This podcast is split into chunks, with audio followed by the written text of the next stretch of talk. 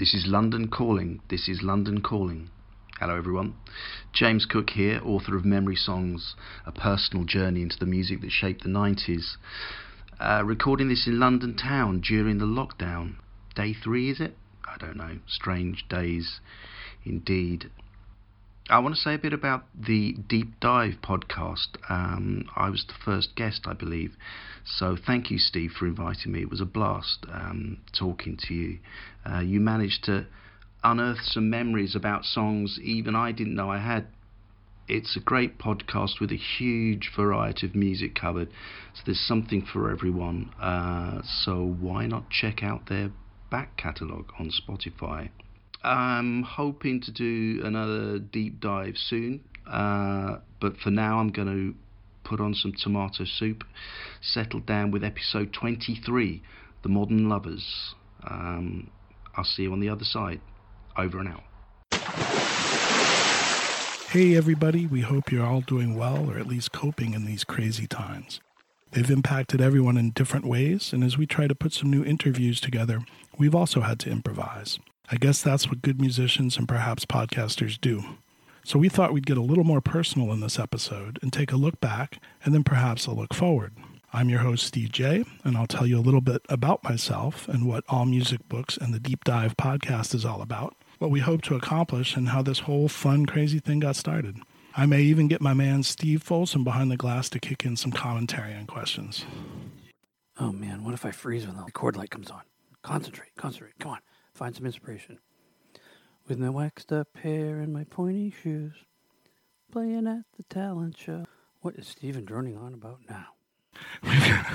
We've got some fun recorded bits we'll throw in there to keep you on your feet.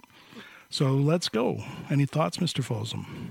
Sure. So to start, why don't you fill us all in on your background and when and why you started all music books? Uh, yes, that's um, a perfect place to start and it was a long time ago in a galaxy far, far away. I spent many, many years working as a creative director in the music business. Essentially, that means I got to design album covers for a living. I know, tough job. And I had the pleasure of working at two of the greatest independent labels in the world in Rykodisc and Rounder Records here in the Boston area.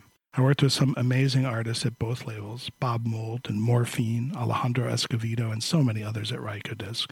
They also changed the reissue game with the back catalogs of Frank Zappa, David Bowie, and Elvis Costello. It was an amazing place to work and so many creative people. They were all music lovers, of course, and um, I am friends with most of them to this day. Uh, over at Rounder Records, I designed a bunch of covers as well. Uh, worked with Alison Krauss in Union Station, and I did the cover for her record with Robert Plant.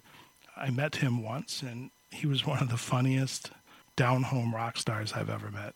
I worked with Branford Marsalis a lot, and I'm still proud to call him a client. He's one of the few artists, along with Mickey Hart of the Grateful Dead, who I worked with at Rykodisc, who would just send me the music and tell me to design what I hear. Um, that's a lot of trust. It might be even more stress, but, you know, some great covers came out and I'm proud of them. And however, there's always a however, as we all know. And the music industry changed and collapsed really with the introduction of Napster, MP3s, and uh, the adoption of streaming as the major way to consume music. Needless to say, my job, packaging, took a huge hit. So I continue to this day to freelance uh, doing artwork, and I've worked with Carly Simon. I still work with Branford Marsalis quite a bit. And ironically, I've done a lot of vinyl reissues over the last year or so.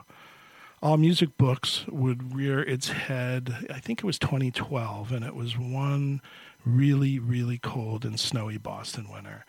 Uh, I sat on my couch and I fed the wood burning stove, and I tried to figure out a way to start an online community where everyone who wants to can participate you know, I found I read a lot of music books. I had some intense conversations with some of my equally psychotic music fiends or friends.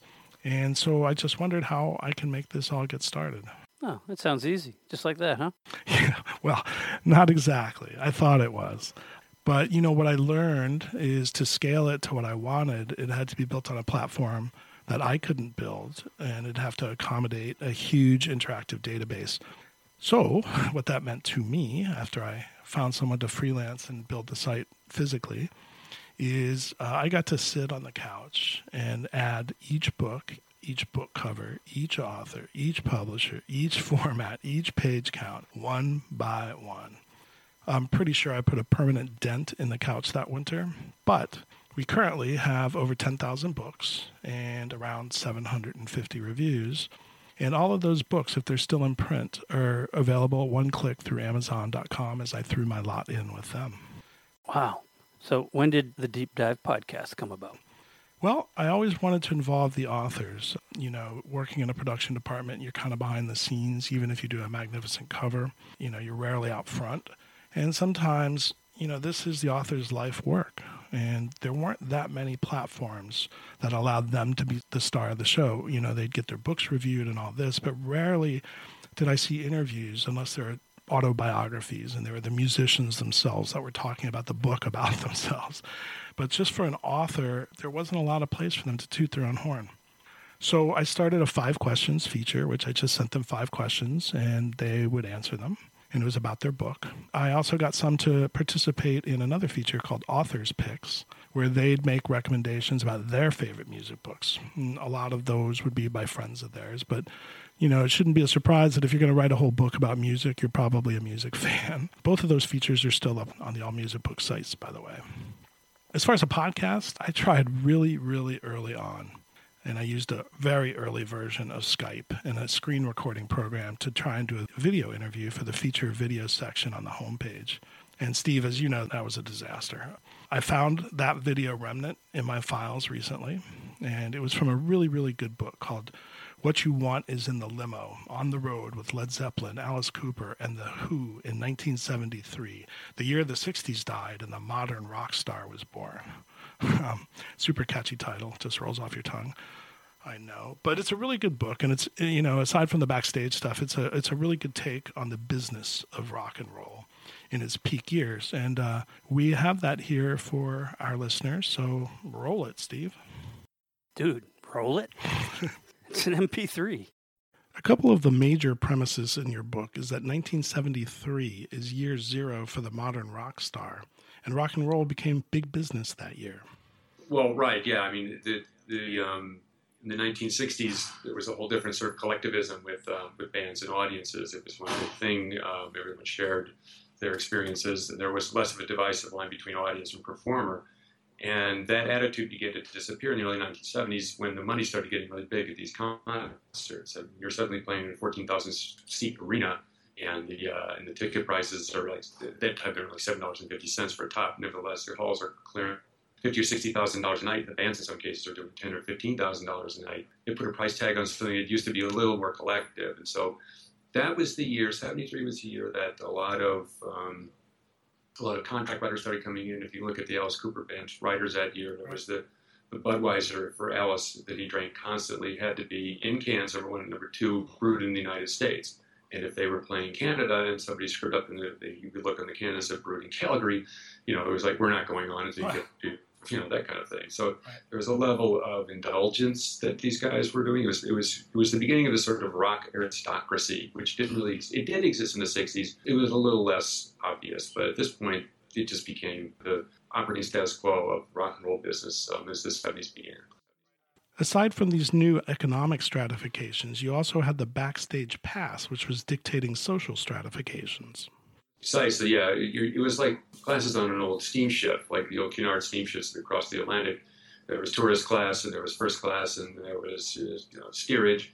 And the ship was configured in such a way to keep all those people in their place. You could, you, if you were in steerage, you could never get to first class, but the first class people could go anywhere they wanted on the ship. Rock and roll began to become that way at a, at a concert. First, it was just the backstage pass, which hadn't even been invented yet. People used to use those "Hello, here I am, my name" things that would fall off. And a guy named Dave Otto in Cincinnati, who was just an entrepreneur, figured out a way to print on flexible rayon, uh, print colors. And so he printed that up and he started selling those things to they passed through Cincinnati. And it was a way to control access, which before hadn't really been needed before. And then just from that backstage pass, it became, and then there became a whole strew of stratum of other passes. So there was like after party pass, right. stage pass, you know. So it just it just went on and on and on, and it it just got out of hand completely. Did these kind of philosophies lead to any bad feelings from the fan base? any sort of comedy with the audience that the band members had. They liked their audiences. They liked for them to come to the halls. But at the same time, the mitigation that these people were, was being paid by the audience. It was something that had been then called festival seating, which sounds joyous and fun, but, and it's supposed to evoke Woodstock. But it's a really mean profit generating thing. It's like take all the seats off the main floor of the hall, cram everybody in, you have to stand the entire performance. And it was dangerous. The, the stage fronts of those big shows that year, there were fights and, and people were getting toppled and, and, and, you know injured. And that finally culminated with the Who in I think '79 when they had that terrible stampede at their concert in uh, I think it was in Cincinnati. 12 or 13 or 14 people were, were killed during that. But that the mitigation for that was being paid by the audiences who were paying the money to go to these things and buying the albums, and they were being treated rather badly. I think.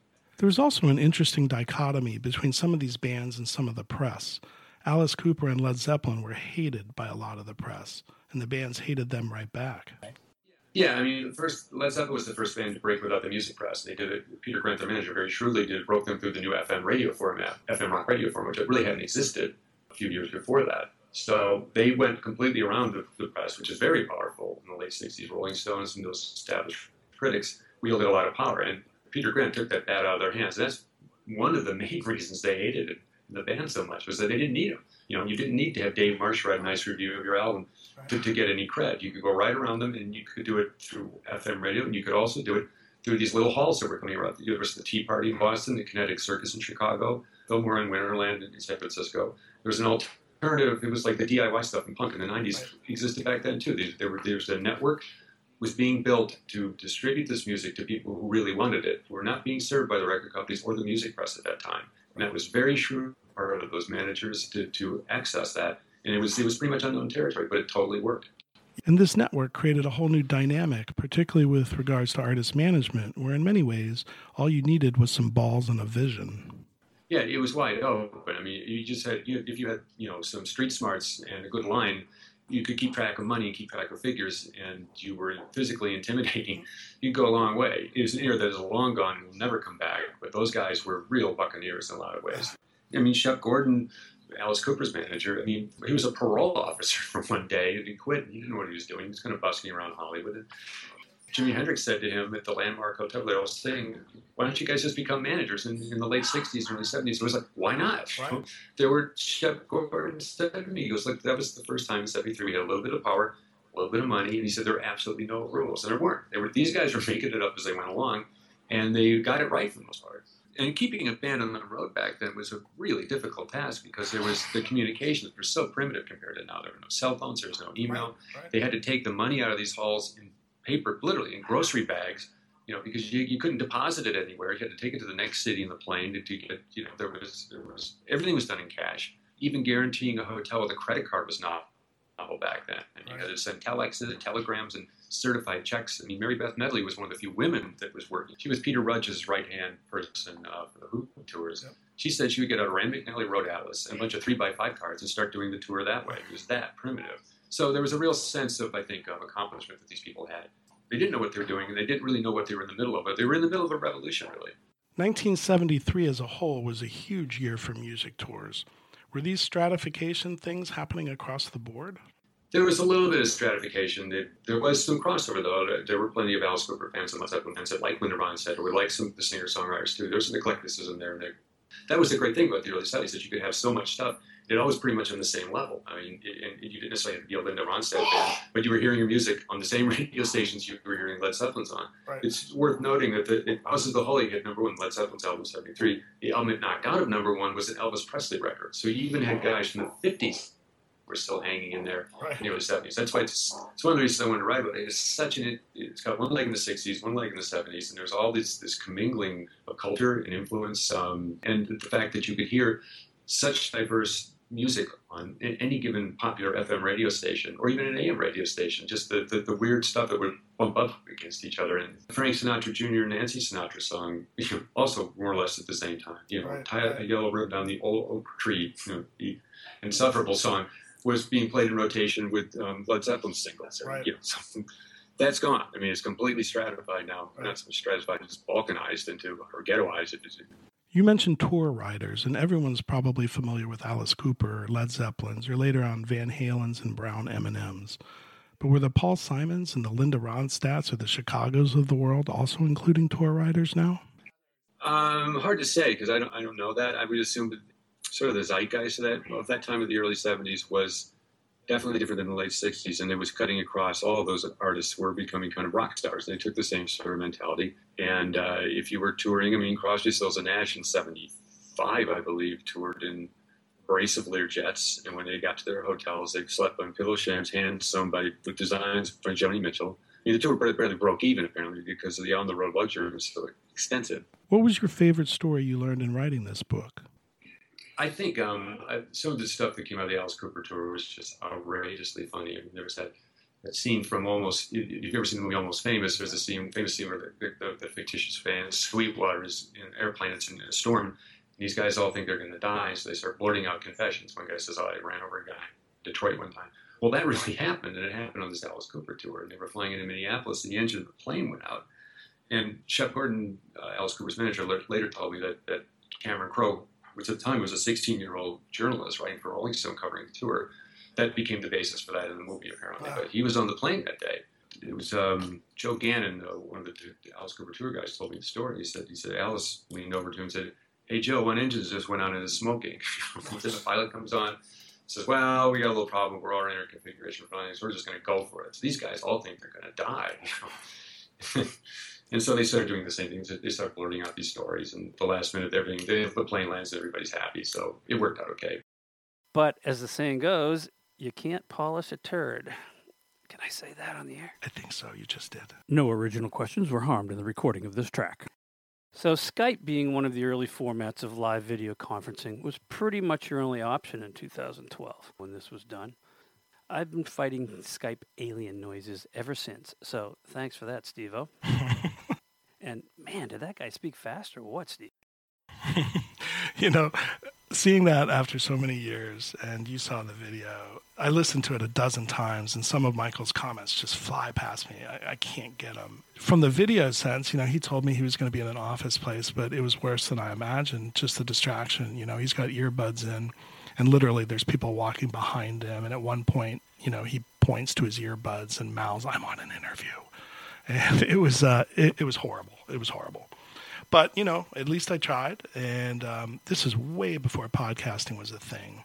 I had a couple of good friends of mine music industry friends who recommended i do a podcast and that made sense to me. So there we go. Now steve it's your turn to hit rewind on your history.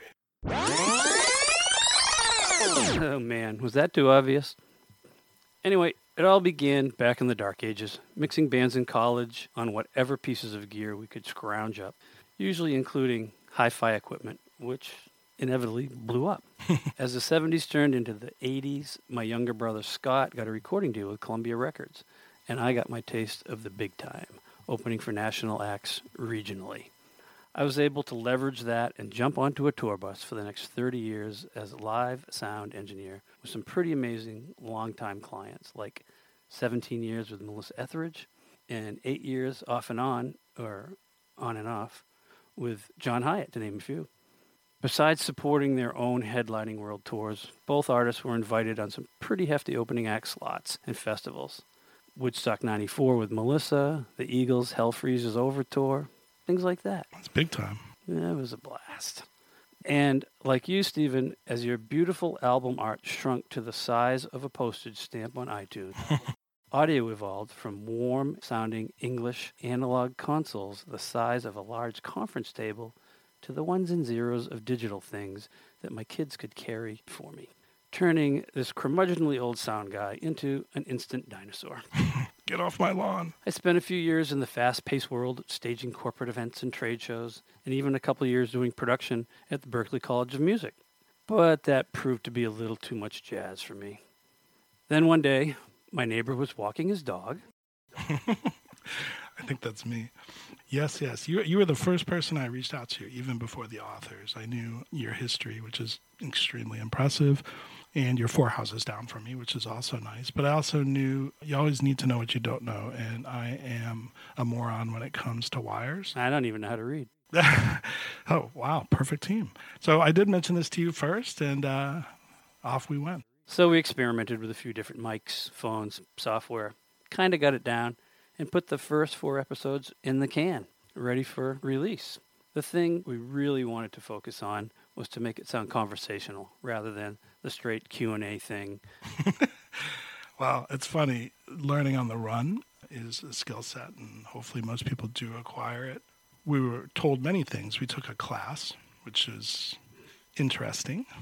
And we were told that 20 to 25 minutes was an ideal conversation. We quickly realized we were just getting rolling by that point. You know, our first few are of that length. One of the things that we did well was to do four from the outset, just so it didn't look like we were going from week to week. We wanted it to be smart, fulfilling, you know, a really broad musical palette. We have everything on there in every genre except classical we wanted to make it a place where you could learn something about music that maybe you didn't know. And uh, God knows I have, and I'm a bit of a music freak. The authors have all been amazing. Everything we really could have asked for. Yeah, it's been really rewarding actually getting positive feedback from the authors on your style and your in depth research. It's like you actually read the book. What a concept.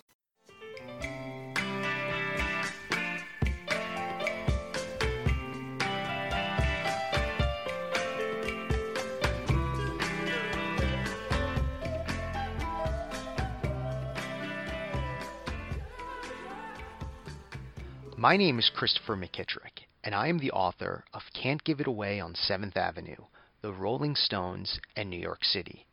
All Music Books featured me on the Deep Dive podcast in September 2019, a few weeks after the release of my book. Now, I've done a lot of podcast and radio interviews to promote my work. And what most impressed me about talking with Steve is how much he took that deep dive title literally he demonstrated a thorough understanding of both my book and the history of the Rolling Stones in our interview. It made the interview easy, and more importantly, a lot of fun. As an author, I really appreciated speaking with someone who is just as passionate as I am about music. Being able to share such a great interview on social media and on my website certainly helped bring outstanding exposure to my book. I have another music book coming out later this year, and I will definitely be reaching out to Steve to see if he'll have me on the podcast again. Thanks, Steve.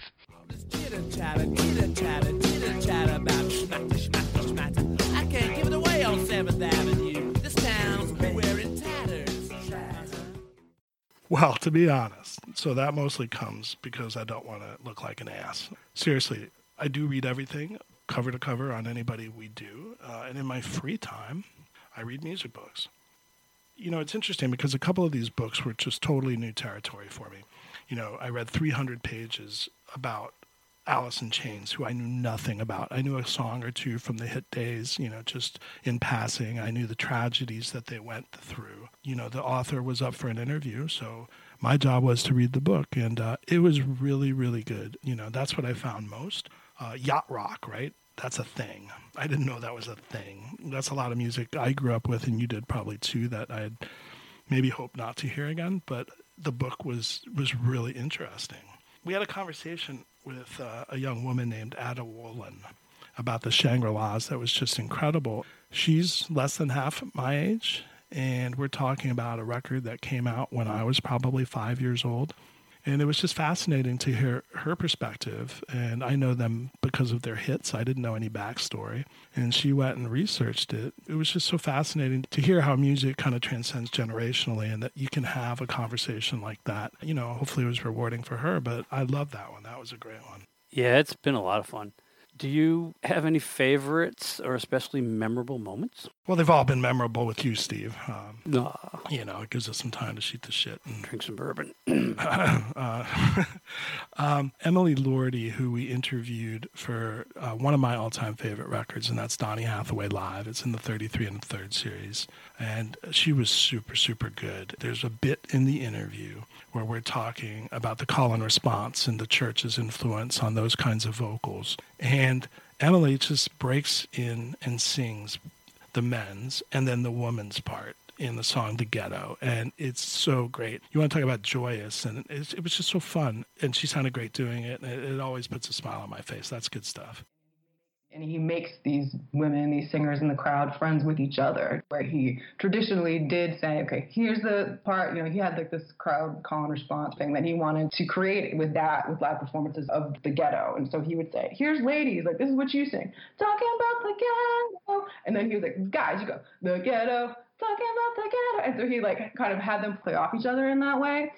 We talked with uh, Sean Maloney recently about the Modern Lovers, which was a trip that conversation was so free flowing from the get go that literally, if you recall, I looked over at you and we were rolling, and it's a great conversation, but I just tossed my notes up in the air because we're hitting uncharted territory. Here's a clip from that. Are you a native Bostonian? I grew up way outside of Boston. I'm from North Reading, so I'm from like the, the uncool side of 128. Same as Jonathan in terms of the, the world away from downtown Boston. I don't know. It's it, one of those Massachusetts suburbs that just kind of continues the the kind of the vibe of the Pilgrims, and it's just kind of like forceful squareness, the kind of weird puritanical unhipness that we were founded on. And what about that Tiny Tim guy? He was really into it.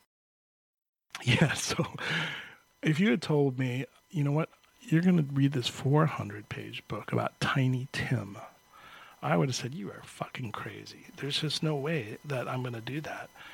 And of course, I did. And it was another great book. You know, as a kid, I'm sure you remember, but Tiny Tim was, um, he was either on Johnny Carson or Laugh-In. That's what I remember about Tiny Tim. You know, speaking to this guy, he was really into it. Posits Tiny Tim as just this fountain of knowledge of old folk music.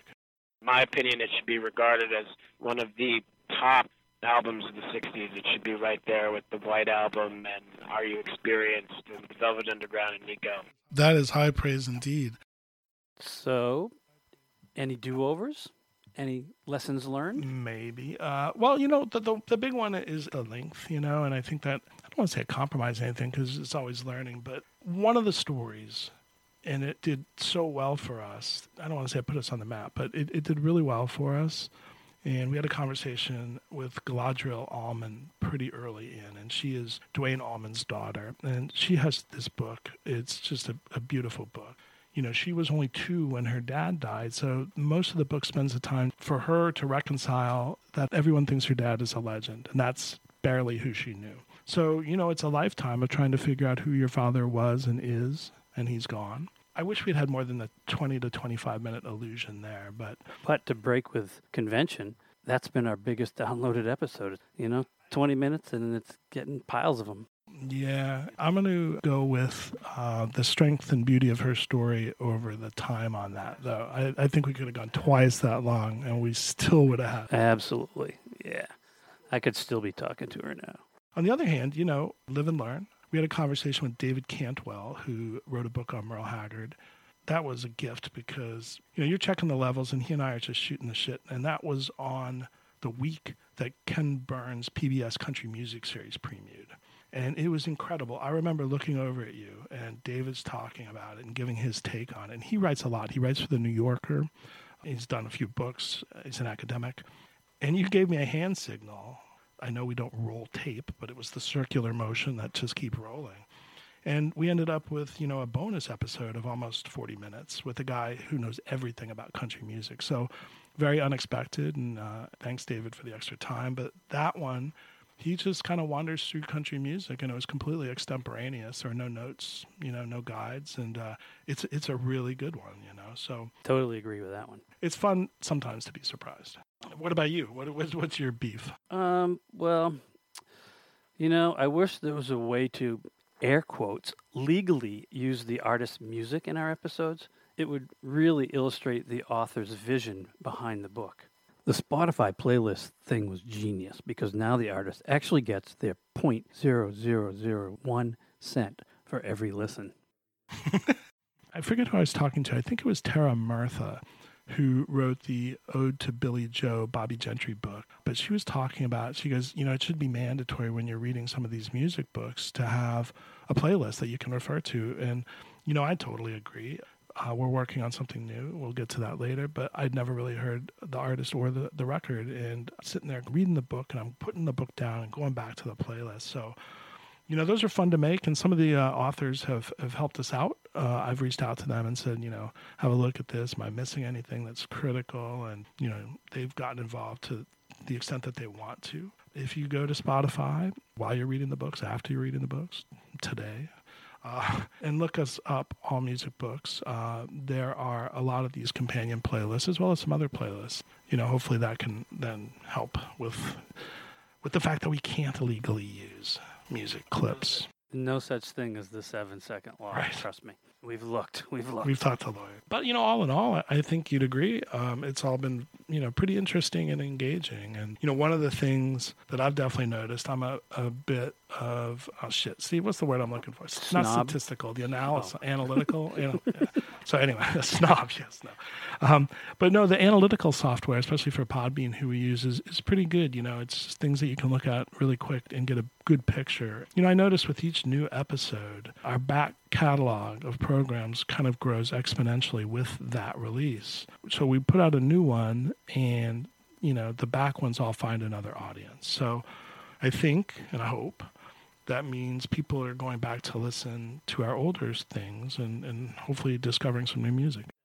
You know, you mentioned we're approaching our one year anniversary, and we had something planned, but we're going to keep it at arm length until we get back to normal, the stupid corona thing. Otherwise, we'd, well, we wouldn't be having a corona, but we'd be celebrating.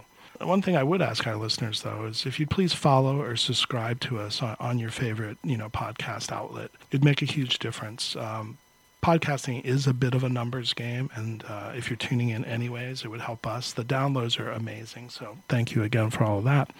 But uh, you know, the followers is something you know that that's some sort of marker, and uh, we could be doing better in that. Wait, wait, wait. How about this? So we're chasing our next big plateau of 5,000 downloads, and we just passed through 4,600 this morning. I don't know if you saw that, but we did. So let's set a goal for the anniversary on May 5th of getting to 5,000 downloads. That is, are you ready? 05, 05, 5,000. So, looking forward a bit, uh, we hope to be back in the author and new book game in two weeks with an all new episode on April 14th. Wait, April 14th? April 14th. Damn, man. That's Beth's birthday. I better not mess that one up this year. Again. Well, uh, we'll have a fresh new interview about an artist and a record that I know very little about. Um, I mean, that sounds like a birthday present to me. That's one that came through on uh, Twitter and on Facebook. We were throwing it out to authors. We noticed a trend that a lot of these authors, they've written books and they've been published and they're out in stores, which people can't get to. And their book tours, which is their only way to promote it, have all obviously been canceled. So we were pretty active on Twitter, especially throwing that out and saying, hey, if your book tour got canceled, come to us. We do it remotely. We can be pretty nimble. And we got some people to join us. This one is, well, neo soul hip hop record. And we have another hip hop book that looks fascinating. Beyond that, there's a book about 1968 and Van Morrison in Boston that really, really, really looks good. And uh, I haven't read it yet, so I've got a stack. And then there's also a book on one of the biggest producers of 70s rock and roll and, you know, classic rock and all that. That's coming as well. So that's sort of what's in the pipeline. I'm sure it's subject to change. And uh, if you are an author of a music book, recent or otherwise, you know, you can get in touch with us through our website, info at allmusicbooks.com, and we would love to set up an interview with you. So that's where we're at now. Anything else in closing, Mr. Folsom? I guess just thanks for keeping two old guys from spending their leisure time sitting in soccer mom chairs at the end of our driveways, yelling at the neighborhood kids. All right. Thanks for hanging in there with us. I was surprised to see how many of you read our little pause thing. We didn't know what the hell to do, but you know, we didn't want to just freak out and set our hair on fire with everybody else and not say anything. Uh, a lot of y'all downloaded that, so that was interesting. So maybe you will listen. We welcome you and thank you again for all of your support. So until next week, when you will hear this drop, nope, nope, nope. Can't talk about next week when it's already next week. Right. so until the 14th, with our next new interview, we will see you then. Thanks again. Oh, one more thing. Part of our change for our second season, We are once again using the fabulous Frankie and the Pool Boys, a uh, surf band from the Bay Area. I've known the guitar player most of my life. He's incredible. They're a great band. And they let us use their music, which uh, is very nice from them, and I hope it exposes you to them. So, we're going to end our outro here with our new theme music for our season two. Thanks again for listening.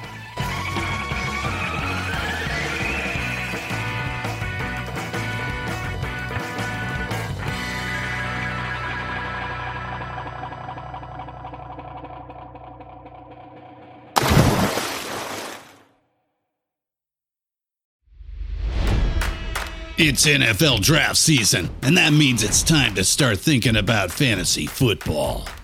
FantasyPoints.com features industry leading experts and prognosticators using proprietary hand charted data to help you score more fantasy points. FantasyPoints.com is the place to go for whatever kind of fantasy football you play. Whether you play fantasy football, daily fantasy sports, or do a little bit of everything, Fantasy Points has the meticulously researched content to guide you to victory. And why wait for the fall? Fantasy Points also covers the new spring football league, the UFL. Join the guru, John Hansen, Scott Barrett, Joe Dolan, and other massive names in the fantasy football universe with an exclusive offer. Use code Pantheon for 15% off any fantasy points package, including the all in package, with access to every article, tool, and data nugget that Fantasy Points has to offer. That's fantasypoints.com and code Pantheon for 15% off at Fantasy Points. Fantasypoints.com Code Pantheon. Score more fantasy points.